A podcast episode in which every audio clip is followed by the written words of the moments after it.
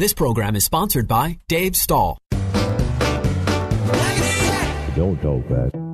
Welcome to Yak Radio, the radio show that's about, well, who knows? It's a different topic every week. But Yak Radio is always full of information to help you and your family get through life. Now, here's your Yak Radio host, Dave Stahl. Don't talk fast. All right, folks, welcome to Yak Radio with Dave Stahl, FM 961, AM 1170. The answer. The segment brought to you by Southwest Point of Sale. If you own a grocery store, liquor store, or any kind of a retail store, and you're having trouble keeping employees, well, I've I got an answer for you. Do like the big dogs do Home Depot, Costco, Walmart. Do a uh, point of sale system to where it's a self checkout for your store. That's right. The labor costs are skyrocketing, and self checkout is the solution. How do you go about that? Call 800 540 2149. Talk to Jeff, Mark, Beth, Ted, Tony, or Ramon. They're an affiliation with National Cash Register, so you know they're legit. They uh, they will come out to your facility, take a look, and if you meet their standards and it's good for you and good for them, then you'll get seven days a week, 24 hour day service, and you'll your headaches will be gone. 800 540 2149. Also, if you uh, are looking for propane and you're out in the East County area, you can't beat San Diego propane. Go to stpropane.com. Talk to Dave and the family. Tell them I sent you. 619 460 1705. Saved me a ton of money. And last but not least, West Escondido Auto and Trans. Four locations for your uh, uh, services uh, Escondido, uh, uh, San Diego, Miramar Road, and Kearny Ma- or La, La Mesa. Just go to westautomotivegroup.com, Napa Auto Care ASE certified. They are the best. All right, I got an interview on a Porsche 2021 Porsche 911 Carrera S Cabriolet. It was a rather long interview, so I didn't get it all in uh, last week, so I'm rerunning it. So take a listen to Luke and I. It'll be broken in two parts because it's so big. And relax, you may need a 911. All right, folks. Hey, I've got my good buddy uh, Luke uh, Vandezande. Uh, he is with Porsche, and he was kind enough to loan me a 911 Carrera S, which I got to tell you, folks, if you've not been in one, you got to be in one. And we were talking a little bit off air with Luke, uh, how how Porsche has stayed true to its heritage almost since day one, and, and I think that's that's quite a testament to the car. Except you put some serious horsepower in this 911 Carrera. Yeah. Well, first of all, Dave, thanks as always for having me on. It's always a pleasure to be here to talk with you. Um, always a pleasure to talk cars, and uh, and and yeah, you're you're spot on. It's uh, it's not a slow car with 443 horsepower and uh, zero to 60. That's easy to achieve um, in three and a half seconds um, with the new eight-speed PDK that um, the eighth generation 911s uh, come with. It's it's nothing short of exciting to drive, but I think you've already experienced that quite a bit. Well, you know, you're right, and you know, of course, everybody and their brother says, "How fast did you go? How fast did you go?" I go, "Well, you know, to be honest with you, you know, I've the first couple of days that I've driven it, I've just driven it like a car. You know, I haven't. You know, I'm not on a racetrack, so I'm not going to go out and do anything stupid. But I wanted to see how it drove, just as an everyday driver. And I got to tell you, it is amazing. It's comfortable. It's responsive. It's easy to operate. It's you don't have to have a degree from MIT. I mean, it's everything that you could, you would want. But then if you need to go up into Julian and go through the twisties, then you have it. And it's it's a car that's you know, as far as I'm concerned, and this is from track experience, it's very forgiving. It's it's a kind of a car that if you're not the greatest driver in the world, it'll make you think you're the greatest driver in the world. Uh, and, I love you know the silver with the red interior, with the red seats, uh, heated and cooled, top go. I mean, everything about this car.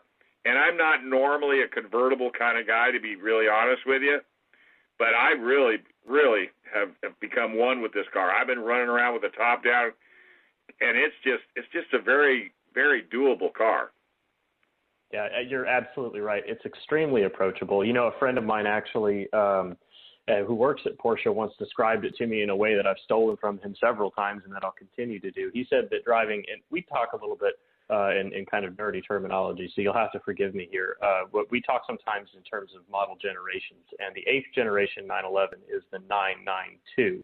So it can get a little bit a little bit confusing because we talk in a lot of numbers. But the 992 generation 911, um, which is on a new platform and has uh, front track width that uh, goes up by almost two inches. It's 1.8 inches wider. Uh, makes for a really approachable and really, really forgiving sports car to drive. The way that he described it to me uh, the first time that he drove it was he said it's almost like putting on the Iron Man suit. Um, you know, it's just it's just amazing how it'll make you into a you know as good a driver as you can be, and then take you even a little bit further. Um, you know, with that eight-speed PDK, you get uh, standard PTV Plus. That's Porsche Torque Vectoring Plus, which is an electronically controlled and fully uh, variable in terms of torque distribution, uh, locking rear differential that really helps you to carry speed through the corners. Um, and you know, with the car you're driving, it's equipped with uh, the optional sport exhaust, which is a lot of fun to listen to when the top is down and while you're pushing it in the uh, in in the twisties just a little bit, or maybe while you're cruising around town. And what you said before, you know, you're absolutely right. The nice thing about that car is that it's every bit the sports car that you want when you want it to be that way. But at the same time, you know, the 911 has this really rich history of being um, a, an incredible everyday sports car where you have the practicality of the rear seats that you can toss, you know, a, a set of golf clubs back into or whatever you need to carry around, plus an awful lot of room in the front. You know, you can stack a couple of 22 inch rollerboards um, if you're on your way to the airport, and then you still have more room behind you. So, you know, it's a very easy car to live with, and it really just never disappoints you in terms of how quick it is and how capable it is. It just it makes you feel almost like a hero every time you drive it. Without a doubt. Now, what was this? It was it was uh, uh, called rear steer. What? Yeah, that's right. So the car not, you're driving is also equipped with rear axle steering, um, and what it does is it makes the car feel more nimble and more agile um, at lower speeds, where the rear wheels will turn out of phase, or in other words, in the opposite direction of the front wheels. Um, and then on um, on higher speed roads, on highways, for example, um, the rear wheels turn just a little bit um, in the same direction as the front axle will turn. And so what that does is at low speed, it makes for a very nimble, very uh, very quick steering car. But then at high speeds, uh, we talk about a virtual lengthening in the wheelbase. So it almost makes the car feel like it's a little bit longer, and it gives you a little bit of extra stability while you're driving at highway speeds. It makes the car very easy to drive over a long distance um, while you're perhaps going up to Los Angeles or, uh, or, or making a drive over to uh, to Arizona or something along those lines. Well, yeah, and and again, a typical Porsche you know, DNA is the instrumentation cluster. It's really driver oriented, and the fact that you're able to take that right side pod and put your map in there. You could put your your G meter in there. You can you can really put a lot of different information in there depending on what you're doing. And having the map there is nice because you don't have to really take your eyes off the wheel or off the the front end while you're driving if you happen to be looking for a specific area. And I like the fact that that was put in there. That that's really a nice touch. Yeah, the, you know the the gauge cluster design in the new 911 generation really does do a good job of incorporating technology while still maintaining that connection to our history of building sports cars for, for such a long time. And one of the things you notice when you look at that is that on the left and the right hand sides, you have those digital uh, screens. You have those high resolution screens where you can have your navigation, you can have um, different readouts depending on what you want to see. But then in the middle, you still have an analog tachometer that's centrally located and gives you a really clear view of where the engine is in its rev range, which, as you know, is really important if you're driving the car um, in kind of a sportier way. Absolutely, and a lot of people that I've showed the car to, they all want to know why is the key on the left side. Well, you know, I know because I bring that up uh, whenever I have it on television, and that was that harkens back to Le Mans. You guys Correct. gained what two or three seconds off the starting line by the driver being able to turn the key with his left hand and put it in first gear with his right, which is just Yep. a great touch. Yep, no, that's absolutely right. Like so many other things in Porsche, um, the key being on the left-hand side, that's exactly true. Uh, dates back to the Le Mans start, back when drivers used to start the race, not in the cars, but uh, but standing side by side and running toward them, and then, yep, having that extra little bit of time, just that fraction of a of a second, really, uh, that you can have if you're twisting the key with your left and putting the car in gear with your right versus having to fumble with things and move stuff around. That's that's important. And when we talk about racing, fractions of a second make uh, make all the difference.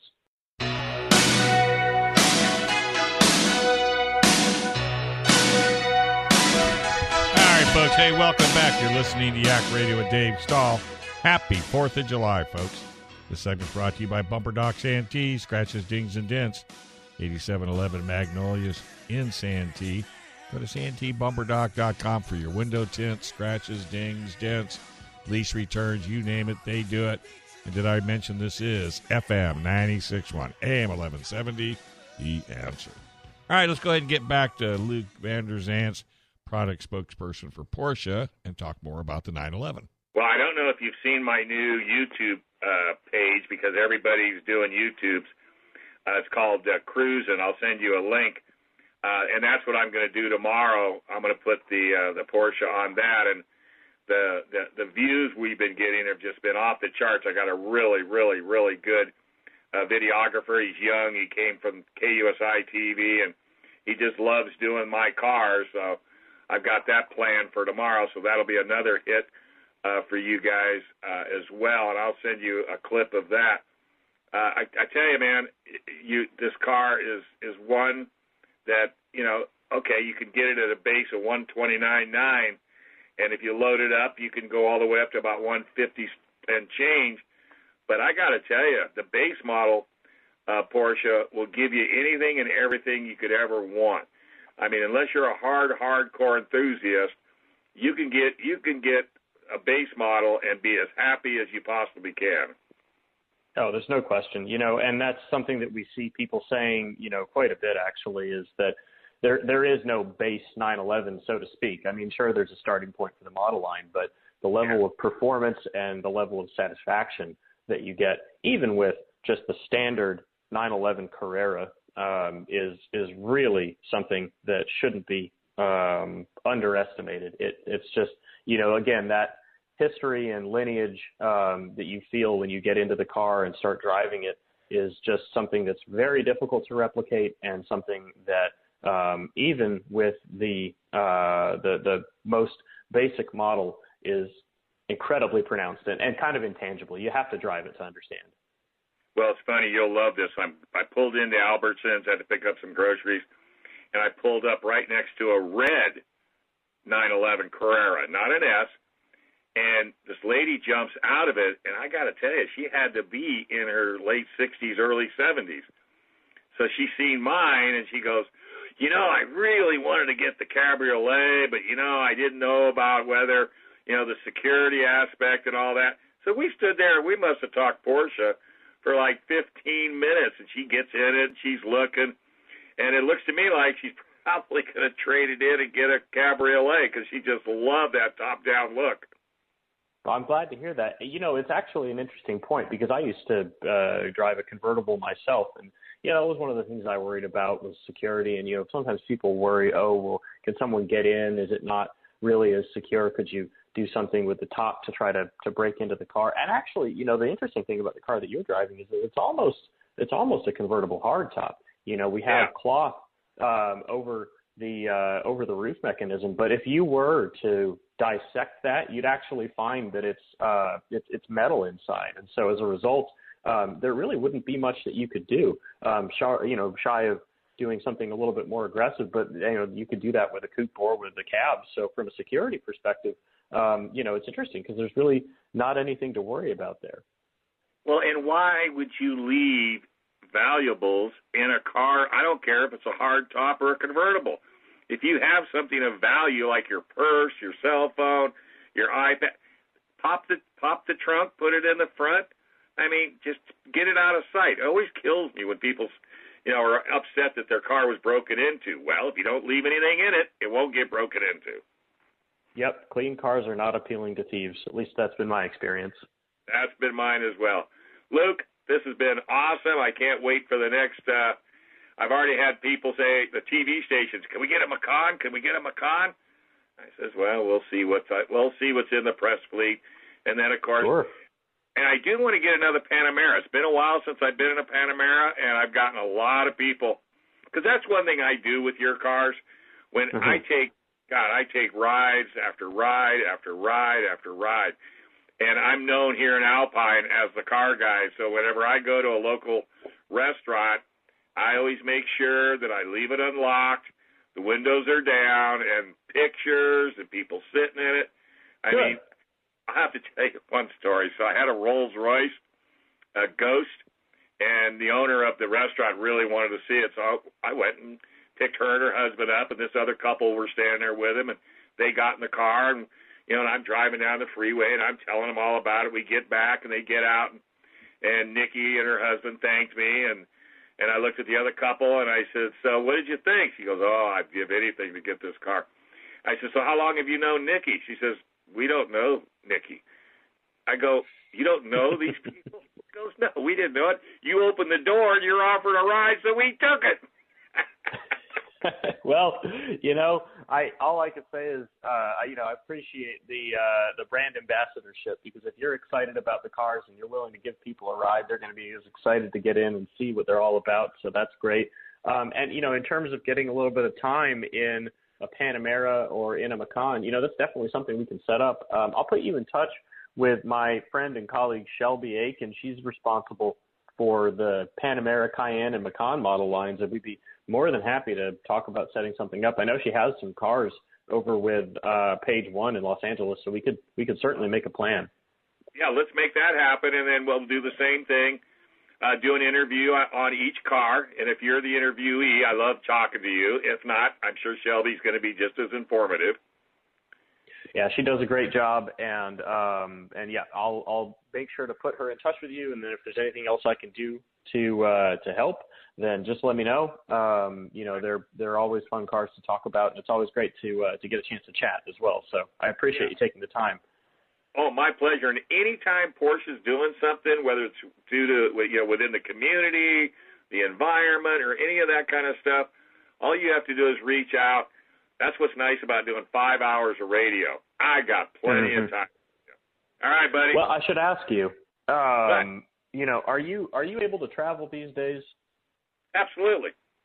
Okay. Okay. Good to know. Yeah, we have a couple of embargo drives happening in LA. They- They're fully subscribed at the moment, but uh, I think in both cases, the cars we're going to be working with, we're going to have uh, on trucks back to Atlanta. And then the nice thing about our uh, our building um, and our, our campus, if you, I guess I can start calling it something along those lines, um, here in Atlanta, is that um, we have a uh, a hotel that's on practically on property. It isn't actually on property. It's technically it's a it's a separate business, um, but it's walking distance from the ho- uh, from from our office. And you know, I don't know uh, how often you've been uh, out to Georgia to go drive, but we have some some pretty entertaining uh, mountain roads north Oh, yeah. of the city. Um, and so what we're what we're probably going to start doing um, is we'll probably ship the cars that we're working with uh, back to Atlanta and then offer folks a chance to fly in, um, drive the next day, and then either you know stay that night if there isn't a convenient flight to go home, or to just you know jump on a, a plane and head back. Another nice thing about being in Atlanta with all those direct flights. So yeah, we'll um, you know I just wanted to give you a heads up. I didn't want you to feel left out. Um, you know you will start seeing some stuff uh, popping up here in the not too distant future, um, and you know we'll just talk about a way that we could uh, potentially make something happen um, if you're able to to come out and pay us a visit here in Georgia. Absolutely love to. So all you have to do is you tell me when, and we'll make it happen. Most excellent. Well, thank you once again.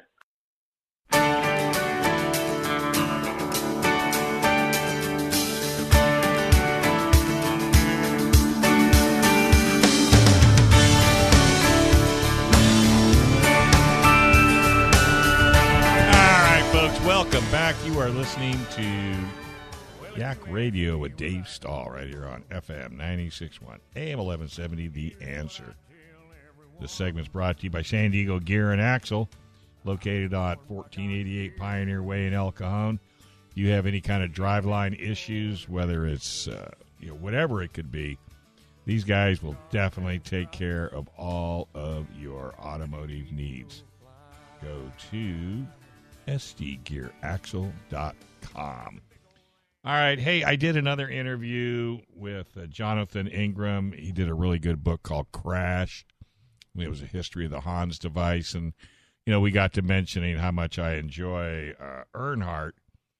And he says, well, you know, I wrote a kind of a small book about Earnhardt. You might be interested in it. Well, let me tell you what, it's one of the best ones I've read. So I sat down, and now we have another long interview. So if you're an Earnhardt fan, break out the tissues and enjoy. Well, folks, you all know how much of a big Earnhardt fan I am. Well, I had read Jonathan Ingram's book about Crash, Senna to Earnhardt about the Hans device, and I really, really, really enjoyed the book, and I highly recommend you you uh, go to Jonathan's website or just Amazon or wherever you want to go and, and grab that book. But in the conversation, he mentioned he did another book on Earnhardt, and it's Dale Earnhardt, the life story of a NASCAR legend, unofficial, but it's only 48 pages. And I got to tell you, Jonathan, by the way, welcome to the show. Thanks, Dave. It's good to be here once again.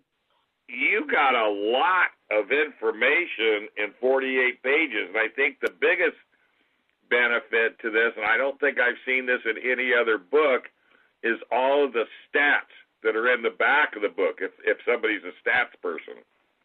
Uh, yeah, I, I I think it's a good format and a good combination of a lot of comments by Dale and others about Dale and uh, who he was, where he came from, and how he got to be such a success as a person and or as a businessman or as a race car driver.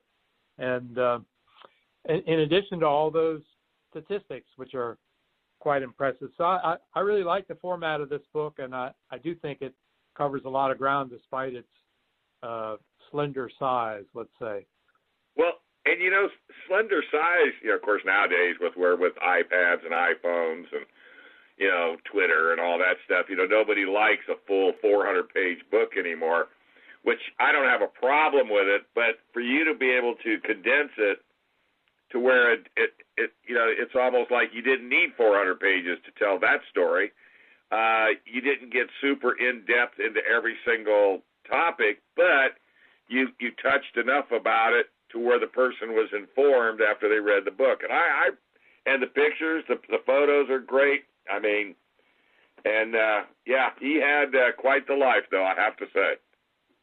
Uh, indeed, and I, but again, I, I, I think you can sum up character uh, in not that many words, and uh, I think that's what uh, this book does. Let me let me give you a little bit of background on how this book came to be. I think that would be helpful. Sure. Um, I was uh, of like many others, uh, devastated about Dale's disappearance uh, after getting killed in the last lap of the Daytona 500 in 2001. So, uh, you know, I just didn't want to do a, a book about Dale. I, I just didn't think it was appropriate. But then I began seeing books by people who'd never met the man. And I thought, well, that's not right either. And uh, finally, I got a call from a publisher in London, Carlton Books, and they had this format called the fanzine, and uh, it was designed for checkout stands at uh, Walmart, Kmart, and, and Target. And they had done one on uh, one or two on other athletes, Anna Kournikova, the tennis player, and Kobe Bryant, and the basketball star, and it had worked well for them. So they they uh, asked me to do one on Dale, and by that time I thought, you know, somebody who really knew this guy needs to do a book. So that was that was the opportunity uh, uh, for me. And again, it was their format, and I I grew to like it. And, and one thing that's important, there are a lot of photos in there. Um, and I, I searched high and low to get a lot of early uh, career photos of Dale before he was in the Winston Cup and family photos. So I think that's a big plus to that to this book as well. Without a doubt, without a doubt, and and you're right. That format is a really really good format. I mean, it's it it works extremely well. But I got to tell you, brother. I mean, I'm I'm heartbroken every day that he's no longer with us. But I can't imagine if I would have ever met him how I would feel. I, I think it'd be even worse because uh, I think it. Oh my gosh, I can't even. I can't even imagine it. Um, yeah, I mean, uh, I, I got to know Dale after many many years on the NASCAR beat, uh, and I ended up at the Autosport banquet, which is in London. Autosport, of course, is the Bible of racing in the English language around the world, mm-hmm. and they have a huge uh, banquet each uh, year at the end of the season. And uh, because of Dale's extraordinary efforts during the '96 season, which was uh, which included the accident at Talladega, where he broke his collarbone and he broke his sternum, cracked his sternum, and then right. you know came back and won the pole at Watkins Glen, and darn near won the race. Um, so I wrote an editorial about that for Autosport, that particular Watkins Glen effort, at the request of the editor, and that got a really strong response. So Autosport uh, decided to give Dale the Gregor Grant Award, which is a special award that they have every year for a person they think deserving of recognition. But I think most of all, there there were a lot of people at Autosport and in that thought it would be cool to have Dale at the, at the banquet and for him to meet and talk with all the other folks there. So who were you know dominated by the Formula One crowd and uh, the European racing uh, cognoscenti, I guess. So uh, anyhow, that's when that's when Dale and I really got to be friends. You know, I, I showed up at the table. I mean, it's a huge banquet hall. I mean, remember Dick Trickle could say uh, would say uh, racing at Bristol was like flying a jet fighter around uh, a gymnasium.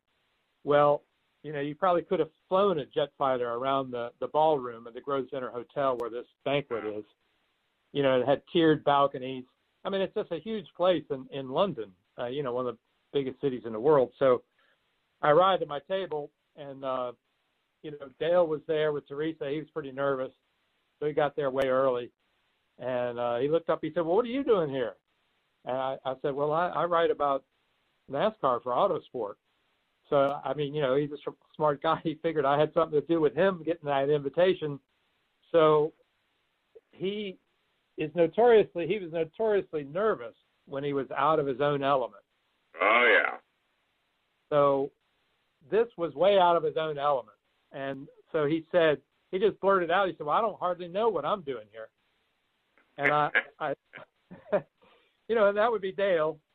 So, I, I, you know, once upon a time, when he was so inarticulate and shy, you know, Humpy Wheeler decided to break him out of that mold and uh, invited him to a Chamber of Commerce meeting somewhere close to Kannapolis, maybe probably Concord, uh, one of those places, and you know, he, they sat out for lunch, and Dale was there at Humpy's table, and he said, "Well, you know, what do you guys do at these meetings?"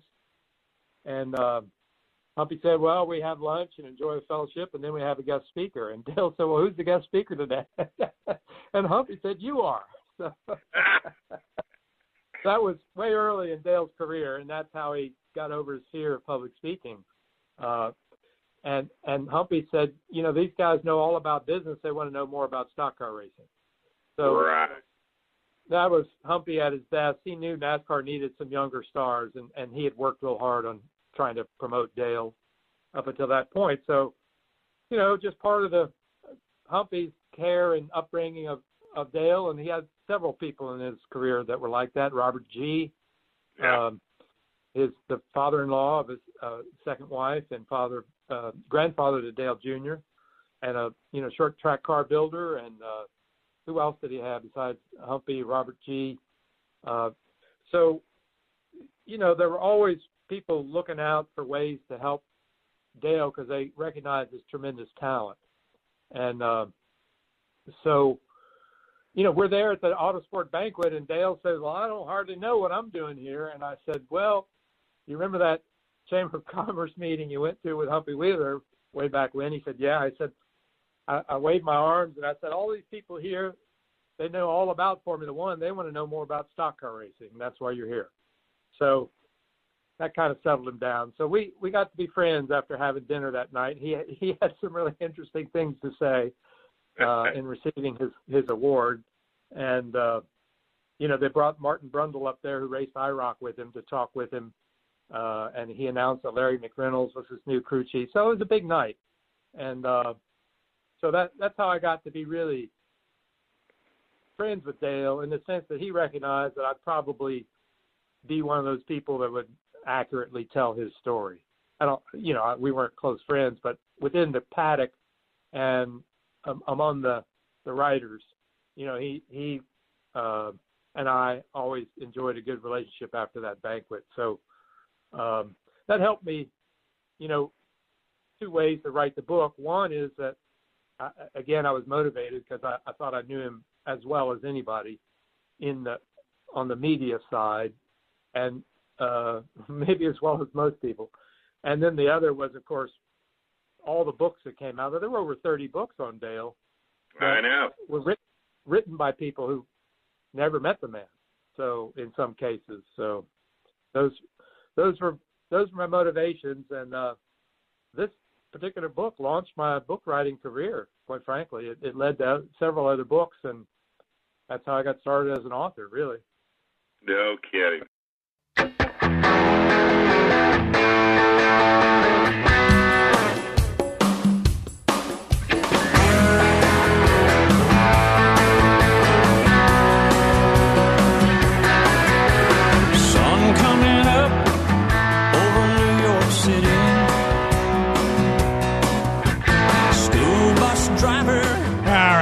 Welcome back. You are listening to Yak Radio with Dave Stahl, FM 961.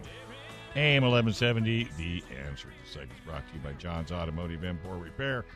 Go to 7447 University Avenue, Napa Auto Care, ASE certified. Nobody takes care of you better than a Napa Auto Care AAA approved shop. And that's what John runs. He has two of them, in fact. Just go to his website, John's with an S, San Diego Auto Repair.com. Okay, let's listen to the last chunk of Earnhardt. Well, you know, the only story I can tell you, as close as I got to him, and I might have told you this at our last interview when we were doing Crash, Senna to Earnhardt, the story of the Hans device. I was at SEMA the year Earnhardt passed away, and they had Kevin Harvick's black and white 29 transporter. Did I tell you this story? Uh, no, the transporter's a new wrinkle. So yeah, let me hear so, it. I'm at I'm at SEMA, and you know, and I cover NASCAR, but I've never really been in a hauler. You know, a, a, what I would consider a top tier hauler. You know, so. And I kind of picked up on Harvick after Earnhardt passed away, and he was kind of my guy. Not a 100%, but he was kind of my guy. So I walked there, no one was there, and so I was looking around, and I walked up inside, and some guys were at the other end, and they said, you know, and I asked him, I said, "Do you any problem with me? Just I've never been in a hauler." He said, "No, no, no, go ahead." And then something I know this you're not going to believe it, but something came over me, and I got really, I got chills, and I Uh-huh. just had this really weird feeling. And and the guy look guy noticed it. He says, "Are you all right?" I says, "Yeah, but man, I'm telling you, I don't know what it is, but I'm getting some really weird chills going on here." He says, "Were you an Earnhardt fan?" I says, "Oh, you have no idea." He said, "Well, this was his hauler in Daytona." And I just about lost it. And he said, "We don't normally do this." He says, "But go up into the into his lounge and you can sit there as long as you like." And I did. I went up there and I'm going to tell you on air, I cried like I, I mean that was the first time I broke down. and that Uh-huh. experience is just as probably just as important to me as your experience at the banquet. But it was just like he was there, and oh my God! So that's my little name to fame. Yeah, yeah. I, I think that's the kind of ongoing Yeah, uh, influence that that Dale has, and you know, there are pages that I uh, am a member of that are, are groups that you know are dedicated to Dale, and uh, one I like in particular, and you know, you you hear those, you see those stories all the time. you know, they're they're they're posted regularly. It doesn't have to be some sort of you know occasion like a Daytona race or a Talladega race or a you know Dale's birthday or whatever. Uh, you know, people are just posting those kind of stories all the time and and photos and uh, you know reminiscing and it, it's just uh, it's kind of a still a, a, an amazing story. So I, I'm uh, again proud to you know be Oh, part yeah. of it. To have been in a place where I could tell his story, and, and you know again that's kind of the relationship I have with Dale. I mean he knew that I was didn't think he was washed up in those years uh, when he like he fell asleep at the wheel at Darlington, which you know come to find out later was as a result of uh, he was taking pain pills for his neck injury, which you know he, he suffered first at Talladega in '96, and then he re-injured it when uh, in the flip at Daytona in '97 on the closing laps with uh, was in his battle with uh, Jeff Gordon, which which he lost, and uh, but then won by getting back in the car and finishing the race. So that that neck injury was bothering him. He wouldn't have surgery, and he's Larry McReynolds confided to me later that he he was taking you know pain medication, and that's what why he fell asleep at the wheel at at at Darlington. But through all that, I think he you know he recognized I wasn't somebody he thought he was washed up, and there Right. are there were some notable writers with established reputations that he didn't get along with uh, Right. that you know did say more or less he was he was washed up. And of course he had a great season in 2000 nearly nearly won the the championship. So uh, you know uh, like I said I, I guess I was there chapter and verse. I met him when he was a rookie uh, at Darlington right after he won his first race at Bristol. I didn't cover that race but then I, I did cover following year his first super speedway race which was part of at victory I should say at at uh, the Atlanta Motor Speedway the year he won the championship. So suitcase Jake Elder was his crew chief. So um yeah so like I say I, I I was fortunate to be the right place the right time to meet Dale the year he first set foot in the cup and then follow it all the way through and to eventually get to know him. It took me 16 years well, you before are. that banquet Excuse me. You are one lucky individual. Now check this out. I went to high school with Jeff Gordon's dad. oh really what a jerk that kid was. I gotta tell you, he was best thing ever happened to Jeff when his Bickford took him uh, to the Midwest. But yeah, good old Billy Gordon. I'll never. I mean, I remember that. I mean, I we kind of stay in semi contact, but yeah, Right. he was quite the kid. All right, buddy. Hey, we gotta go. You're only supposed to be on for ten minutes, but that's because I'm an Earnhardt fan and I can do what I want.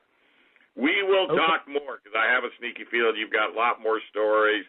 Are you thinking about doing anything more on Earnhardt? Because really, that really pretty much took care of the book as far as I'm concerned. Um, well, I I often wonder. I I think I mentioned this the last time. I often wonder what would have happened if Dale had been able to follow through on starting his Corvette team to race at the Le Mans 24 hour. He'd have won. He'd have won. So, so and he would have ended up being another Hendrick. I think he. I think if he would have been with us to this day, he would own a team, and it would be just as formidable as Hendrick. Uh, you know, and uh, the Ganassis, because he knew how to. He knew how to get the car around the track, and, and I thought he. I still don't. And I, like I said, I never met him, but I think I he knew how to motivate people. Right, right. Uh, I think Dale Jr. likely would have won a championship if if his dad had stayed around. So Right. Uh, yeah, motivation and discipline. but but Dale Jr. just wasn't the driver his dad was. You know. Uh, th- that's true, but uh, most of the guys that won championships fall into that category. So, Yeah. uh, you know, he was a once in a lifetime talent that you don't see, just like say Ayrton Senna. You just don't see him that often. And Jeff Gordon would be a, a, another that falls into Yeah. that category. But uh, yeah, I, I think uh, well, Junior, there were a lot of things going on there, but it, the biggest flaw in the ointment was that he he didn't have the endurance that No. uh, Dale Senior had, or any great uh, driver or championship driver has. It's that physical endurance, stamina, and I, I confirm that in various ways. But also Dale Jr. He he didn't do anything about it. You know, look at Jimmie Nope. Johnson compared to Dale Jr. in terms of his workout regimen. Uh, So he not only did he not have his dad's uh, stamina, he didn't have his uh, he, he like his father. He believed that the only way to be in shape to drive a race car was to drive one, and uh, I, I, he was definitely more indulgent than his dad when it came to drinking Budweiser. So yeah, Junior uh, was more Junior was more about the party, and Dale was more about the trophy. Uh, yes, that Yeah. that sums up a, another significant difference. So, Yeah. but if Dale had been around, you Oh. know, that might have been different because Dale realized how bad a shape he was in when he drove to practice the Corvette, Dale Yeah. Senior at at Sebring, prior to running in the 24 hour in 2001 in the Corvette, sharing it with Junior, and he Yeah. realized how out of shape he was, and uh, he got out. He was drenched in sweat from his his first full stint of a test at Sebring, and uh, you know he told uh, Doug Fehan, the team manager, he said, "I got to get get to the, get to the gym." You know, that wore me out. So turning left and right, you know, was was a different experience. But uh, so like like I say, uh, uh, I think senior would have known what was different about the era that junior was racing in, and would have made sure he he paid attention. But that's just my speculation. I, Yeah. I love Dale Jr. He's a great great Oh yeah, uh, credit to the sport. without a shadow of a doubt. And he Yeah. does that great podcast that's out here uh, every day, or, which is really good. So, all right, Yeah. we'll have to call and talk next time, and and I'd like to get your your take on uh, Jimmie Johnson trying to take on uh, IndyCar. Uh, oh, okay. Talk about have one. humbling. Talk about humbling. That's an interesting subject. So anytime, Dave, uh, just uh, people can reach me at www.jingrambooks.com, and uh, my email is there. So uh, right. folks want to chat, do whatever, I'm, I'm available. All right, Jonathan. Thank you very, very much. Always enjoy talking to you. Same here, Dave. Take care. All right, folks. Well, I don't know. If you're an Earnhardt fan, you'd appreciate it. If not, you still would should appreciate it. It's the way I look at it. Uh, hanging out here at usually I'll do my car calendar, and I've got a little bit of room. I think that I can knock out some of it. If nothing else, the weekly stuff. Uh, the weekly stuff is definitely worthwhile every Wednesday. The Wednesday breakfast group at El Cajon at Bonnie's starts at 7 a.m. Also every Wednesday uh, Cajon Classic Cruise uh, every Thursday. La Mesa is now started up, so that's really cool as of the 8th. So that'll be next week. Uh, Ramona American Graffiti will be every Thursday. Donut Derelicts every Saturday, starting on the 10th at Huntington Beach. Every Saturday, Rods and Relics in Bonsall, starting at 7 a.m. Every Saturday, Dunkers and Clunkers in Bonita starts at 7 a.m. right there 4414 Bonita Road behind the B of A and the Arco gas station. Every Saturday, Poinsettia Village Shopping Center, Cars and Coffee, 7 a.m. in Carlsbad. Every Saturday, Oceanside Cruiser Breakfast starts at 8.30 at the Start Fresh Cafe at 1034 South Coast Highway. Also, every Saturday, South Orange uh, County Cars and Coffee. That's in San Clemente, right there at the outlets. And then every Sunday, uh, Car Folks Sunday. That's in El Cajon at the American Retro. And then every Sunday, Cars and Coffee at Kit Carson Park in Escondido, which I think is a pretty cool location. Uh, the first Saturday, In and Out Burger in Poway, up there on uh, Scripps Poway Parkway and Community Road. First Sunday, Mary's Donuts, right there at Carlton Hills and Santee. Third Thursday, Encinitas Cars and Class Car Night. That's really a good one. Starts at five thirty. The third Sunday, Cars and Coffee in La Mesa. The fourth Saturday, Cars and Coffee event. That's at Foothill Church. Uh, last Saturday of the month, Santee Drive In, they do a classic rod and custom show. And that starts at 9 a.m. And then the first Sunday, Mary's Donuts uh, in Carlton Hills. I already did that. Yeah, it's first Sunday. I already did that one. So it should be a lot of fun. There was a car show at Bates Nut Farm today. Uh, the next uh, show is the 18th annual San Juan Capistrano Rotary Car Show. And then Run to Lake Cuyamaca on the 11th. And then 50th Pine Valley Days Parade on the 31st. So if you got them, drive them. All right, don't go anywhere. You ought to know's right around the corner. Got a couple of great interviews, plus Brian and Kristen Barclay right here on FM 96.1 AM 1170. The answer.